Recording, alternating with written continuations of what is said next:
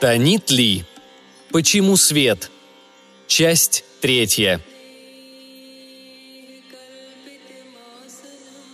Прошло около трех недель. Сосновая хвоя потемнела, другие деревья нарядились в медь и бронзу и словно гигантские кошки шерсть сбрасывали листья. Я совершала прогулки по усадьбе. Никто не поощрял эти прогулки, но и не возражал против них.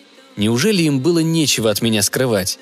Но я не вожу машину, поэтому лишь в некоторых пределах могла пройти пешком и вернуться назад. Тем более, что вечера становились все холоднее и холоднее. Днем в доме и за его стенами не было почти никакой деятельности. Чтобы бодрствовать ночью, я стала позднее вставать по утрам и не ложилась до четырех или пяти часов. Причем вовсе не для того, чтобы следить за тем, что происходит в родовом замке Дювалей. Просто мне было неуютно от того, что их так много и они так активны, когда я сплю.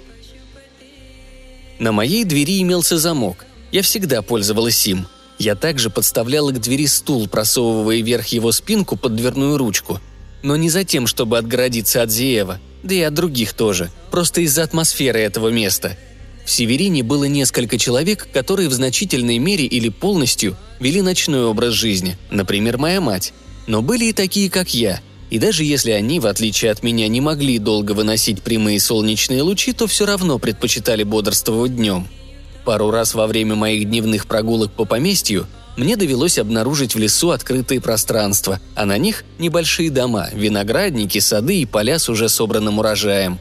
Однажды я даже увидела нескольких мужчин со стадом овец. Ни овцы, ни люди не обратили на меня внимания. Думаю, их предупредили, что в поместье приехала будущая супруга будущего союзного брака и показали им, как она выглядит. Брачная церемония была назначена на первую ночь следующего месяца. Она будет короткой, без всяких изысков, простая легализация отношений. Браки в большинстве домов заключались именно так. Никакими празднествами, не говоря уже о религиозных обрядах, они не сопровождались. Я думала, что смирилась, но, конечно, это было не так. Что касается его, Зеева Дюваля, то я встречалась с ним главным образом лишь за ужином. О, эти ужасные тоскливые ужины.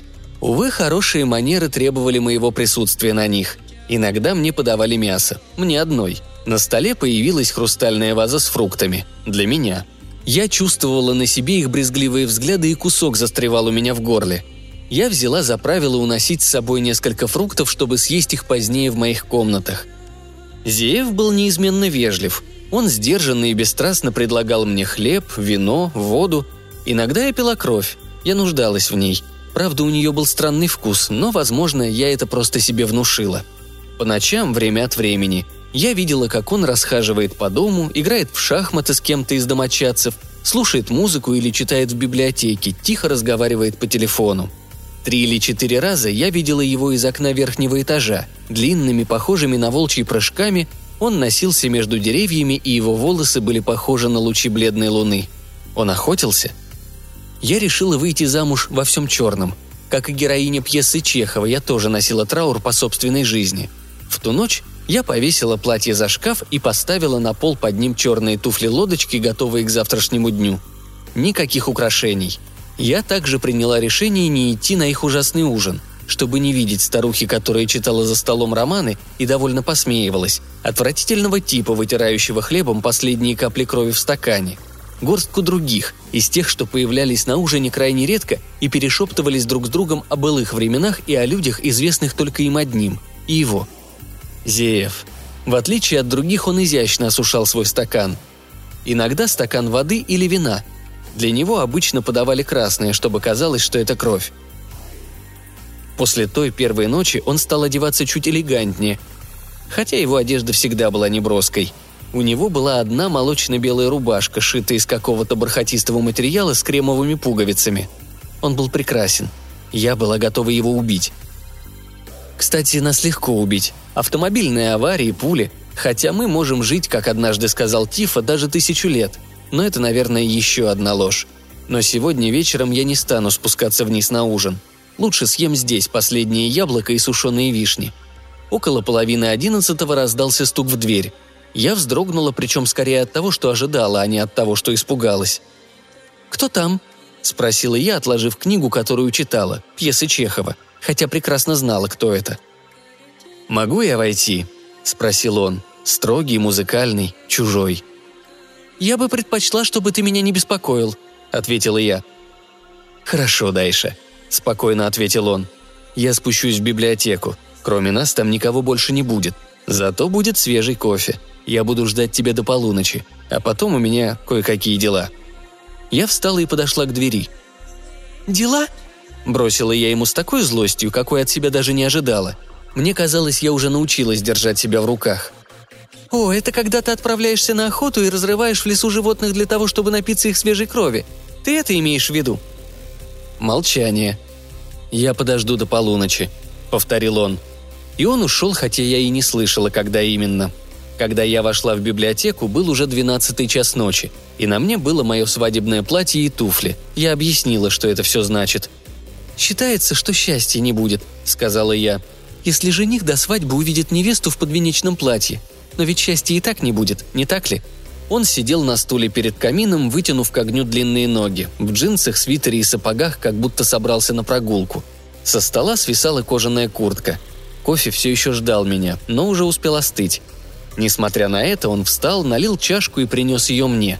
Ему удалось, ему всегда удавалось, передать чашку, не прикоснувшись ко мне. Затем он отошел и, встав у камина, окинул взглядом высокие стены с многочисленными книжными полками. «Дальше», — сказал он. «Мне кажется, что я понимаю, как тебе неуютно и что ты сердишься». «Неужели?» «Но могу я попросить тебя выслушать меня, не прерывая и не убегая вон из комнаты?» «О, ради бога!» «Дальше!» Он посмотрел на меня. Из бутылочно-зеленых его глаза стали почти белыми. Он пылал гневом, это заметил бы любой, но в отличие от меня он владел собой. Он щелкал гневом, словно кнутом, разбрызгивая электричество по всей комнате. Впрочем, на лице его была написана «боль». Скрытая, потаенная боль и... Или это было всего лишь разочарование или отчаяние? Именно это и удерживало меня, иначе я бы ушла, как он и сказал. Я стояла как будто оглушенная и думала. Ему больно, как и мне. Почему? Кто сделал ему больно? Боже, ему ненавистна мысль о женитьбе. Ненавистна так же сильно, как мне ненавистна мысль о замужестве. Или же ему ненавистно то, как его, вернее нас, используют? «Хорошо», — сказала я, садясь на стул и поставила холодный кофе на пол. «Говори. Я выслушаю». «Спасибо», — сказал он. На каменной полке над очагом стояли огромные старые часы. Так, так, так. Каждая нота — это секунда, шестьдесят секунд. Та самая минута, о которой он просил меня раньше. Или же минута, когда Юнона, дрожа, держала меня в лучах рассветного солнца. «Дальше. Я хорошо знаю, что тебе не хочется быть здесь, не говоря уже о том, чтобы быть со мной. Я надеялся, что ты испытаешь здесь другие чувства, но я не удивлен твоим настроением. Ты была вынуждена оставить свой дом, где у тебя были близкие люди, любовь, привычный образ жизни. Я сказала, что буду молчать. Я не спорила. Ты оказалась в этом гребаном замке и готовишься стать женой какого-то парня, которого ты никогда не видела, кроме как на коротенькой видеозаписи. Буду честен. В тот момент, когда я увидел твое фото, я потерял покой. Я глупо подумал. Это красивая, сильная женщина, и я хочу быть с ней. Вдруг у нас с ней что-то получится. И имел в виду что-то, что важно только для нас с тобой, для тебя и меня. О детях я тогда, да и сейчас, меньше всего думал.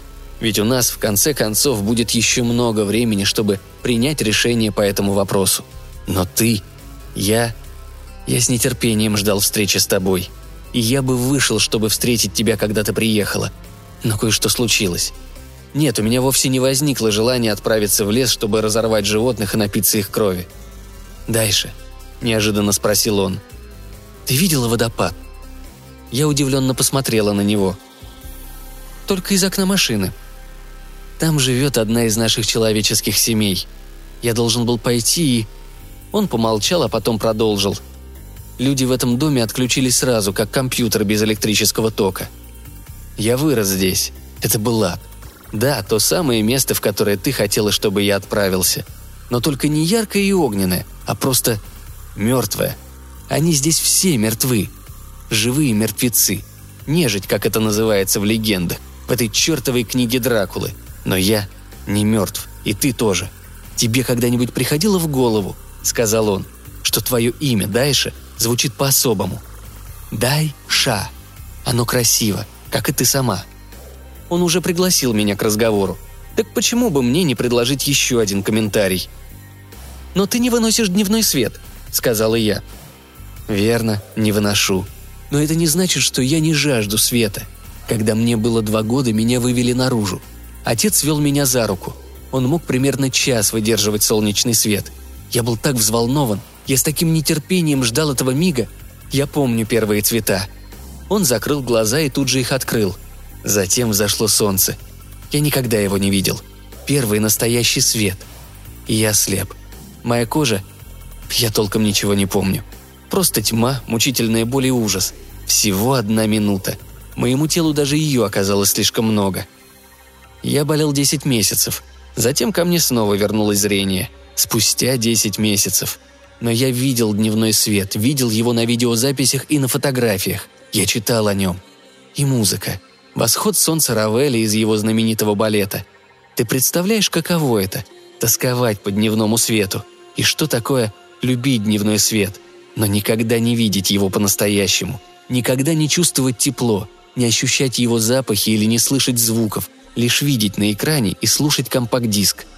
Когда я увидел тебя, ты была такой, как настоящий дневной свет. Знаешь, что я сказал моему отцу, когда я начал выздоравливать после этих десяти месяцев, после этих тридцати секунд рассвета? «Почему?» – сказал я ему. «Почему свет мой враг? Почему он хочет меня убить? Почему свет?» Зеев отвернулся. «И ты тоже дневной свет, Дайша. Ты тоже стала моим врагом.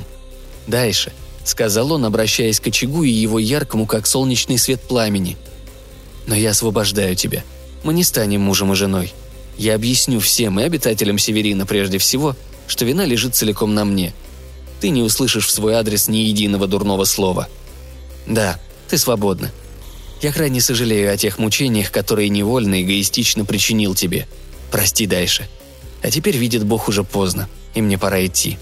Не сочти это за грубость, я надеюсь, что ты согласишься с этим. Пожалуйста, поверь мне. Иди наверх и хорошо выспись. Завтра ты можешь вернуться домой». Я сидела как оглушенная. Внутри я ощущала себя разбитой на мелкие осколки тем, что он сказал. Он надел куртку и отправился к двери, и только тогда я встала. «Подожди». «Не могу». Он отвел глаза в сторону. «Прости. Кто-то... нуждается во мне. Пожалуйста, поверь мне, это правда». «Это какая-то девушка?» – услышала я свой собственный голос. Мой вопрос остановил его. Он недоуменно посмотрел на меня. «Что?» «Та человеческая семья, к которой ты торопишься, у водопада. Я угадала? Ты хочешь человеческую женщину, а не меня». И тогда он расхохотался, настоящим неукротимым смехом. Он вернулся и взял меня за руку. «Дальше ты с ума сошла. Ну хорошо, пойдем со мной, и ты все увидишь. Но нам придется побегать». Мои руки уже покалывало от возбуждения.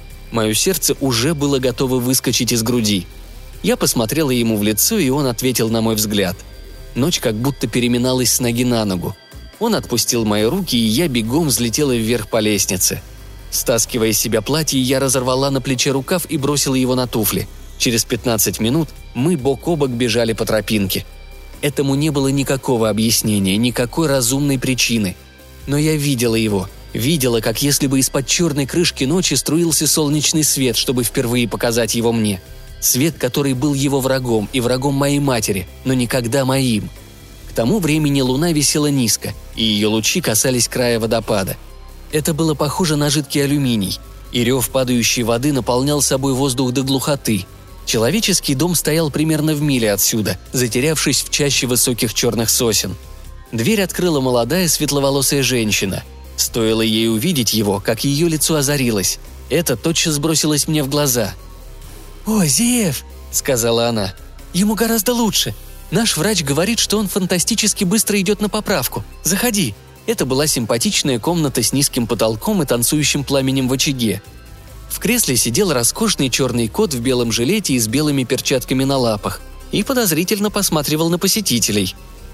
«Вы пойдете наверх?» – спросила женщина. «Да», – ответил Зеев. Он улыбнулся ей и добавил. «Это Дайша Северин». «О, так ты Дайша! Хорошо, что ты тоже выходишь», – сказала она мне. Зеев уже поднялся наверх. Человеческая женщина продолжила складывать полотенце на длинном столе. «Разве для вас это не очень поздно?» – спросила я. «Мы не ложимся допоздна. Мы любим ночь». Я знала, что и в Северине часто так бывает. Но я почти не общалась с людьми, и потому не была уверена, что именно должна сказать. Однако женщина продолжала разговаривать со мной. Я же услышала над головой скрип половиц. Зеев никогда не ходил так шумно. Там, очевидно, был человек, тот, кто фантастически быстро шел на поправку. «Это случилось сразу после захода солнца», — сказала женщина, положив синее полотенце поверх зеленого. «Уму непостижимая авария, порвалась цепь. Боже, когда они принесли его домой, моего бедного Эмиля?» Ее голос дрогнул, и она заговорила тише. Наверху тоже говорил тихий голос, едва слышный даже мне. Но она подняла голову и повернулась ко мне лицом. Оно было розовым и довольным, и ее голос повеселел. «Мы позвонили вам домой». Зеев откликнулся тотчас же. Он сделал замечательную вещь, и она сработала. У него всегда получается, когда он берется за дело. Дыша часто и испуганно, я пристально посмотрела на нее. «Что?» – сказала я. «Что он сделал?» «Но ведь он вам наверняка сказал», – туманной фразой ответила она. «То же, что и для Джоэля и бедного Ареша, когда у того был менингит». «Скажите вы», – потребовала я. Она заморгала. «Пожалуйста». «Кровь», – ответила она, глядя на меня чуть виновато, как будто сожалея, что смутила меня, причем сама не поняла, как и почему. «Он дал им напиться своей крови. Его кровь, она исцеляет. Я помню, когда Зеев сказал Джоэлю: «Все в порядке, забудь всякие небылицы, это не изменит тебя, только сделает тебя здоровее». Зееву тогда было всего шестнадцать. Он спас здесь пять жизней, но он слишком скромен, чтобы рассказывать об этом.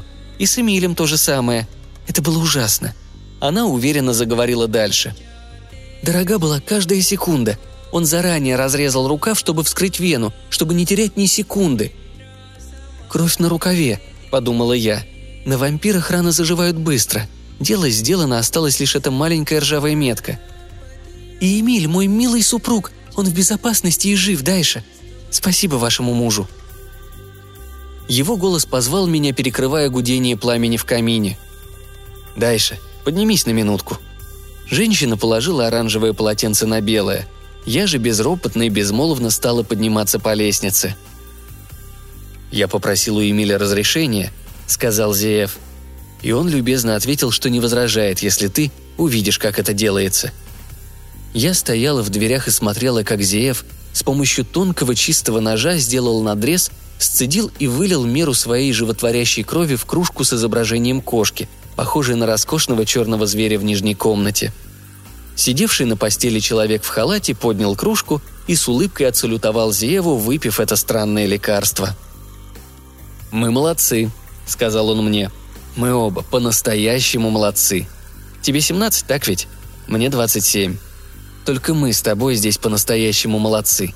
Остальные, как я уже сказал, выключились. Но мы можем делать что-то не только для себя, дальше, но для наших людей. Или, если угодно, моих людей. Или любых других людей. Люди.